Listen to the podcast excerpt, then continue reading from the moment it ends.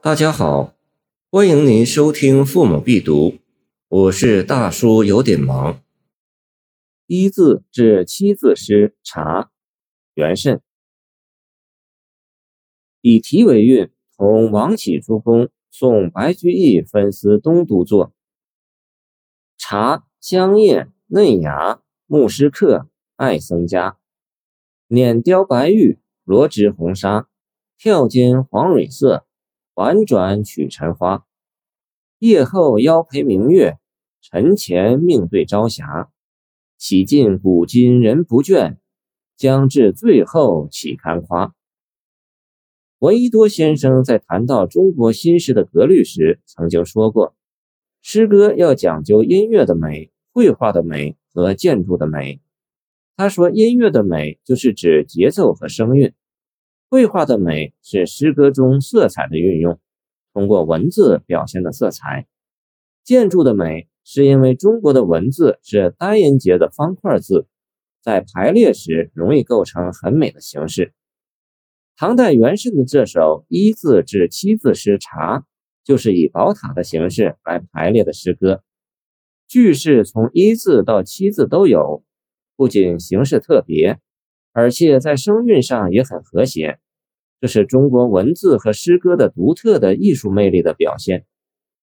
关于这首诗，题下小注：据南宋纪有功《唐诗纪事》卷三十九记载，乐天分司东洛，朝贤西会兴化亭送别，酒酣各请一字至七字诗，以题为韵。其中王启赋花，李绅赋月。令狐楚赋山，元慎赋茶，其他几人还有赋竹、赋愁、赋书、赋诗的。看来这是一次以一字至七字诗为题的小型的诗歌笔会，但是参加的都是中唐的重要诗人，这也是一次很重要的文人聚会，对于推动诗歌创作起到了一定的作用。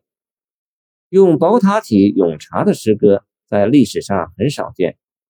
元慎的这首诗概括地描述了茶叶的品质、人们对茶叶的喜爱，以及饮茶的习惯和茶叶的功用，可以说是一个对茶叶的全面的介绍，也是对茶叶的深情的赞美。可见茶叶在唐代人们生活中的重要地位。其中特别说到牧师客、爱僧家，把诗人、僧人和茶叶联系在一起。可见茶文化和唐代的诗歌、唐代的佛教文化的重要关系，这就为茶文化增加了新的内涵，具有了时代意义。还说到碾雕白玉、罗织红纱，这是讲的茶叶的制作情况，用白玉来雕琢成茶碾，把茶叶碾成细末，用红纱织成筛网，把细末筛过。可见那时的制茶工艺已经很精细、很讲究了。诗中还形象地描写了烹煮茶叶的景象：调间黄蕊色，婉转取尘花。调指茶调，是一种带柄有嘴的小锅，用它来煎出淡黄色的茶汤，倒在碗里，茶汤上浮着乳状的细沫。通过这样生动的描写，我们也仿佛看见唐代的茶汤。闻见它的诱人的香味了。正是因为茶叶在那时有这么好的品质，所以文人墨客总会在晨朝月夕啜茶品茗，起到提神醒脑的作用。茶为人们驱除疲劳，带来生机和活力。最后一句说：“我现在饮酒都快喝醉了，怎么还能再夸他呢？”意思是茶比酒好，我要夸他也夸不够啊。这里表现了诗人对茶叶的特别钟爱，也反映出那个时代的人们对茶叶的普遍嗜好。宝塔式诗歌属于文字游戏的一种，很难达到较高的诗歌品味。不过，这首诗歌无论在描写的内容上，能够起到使后人了解茶文化的认识作用，还是在艺术方面，遣词用语的典雅形象，描写的生动活泼。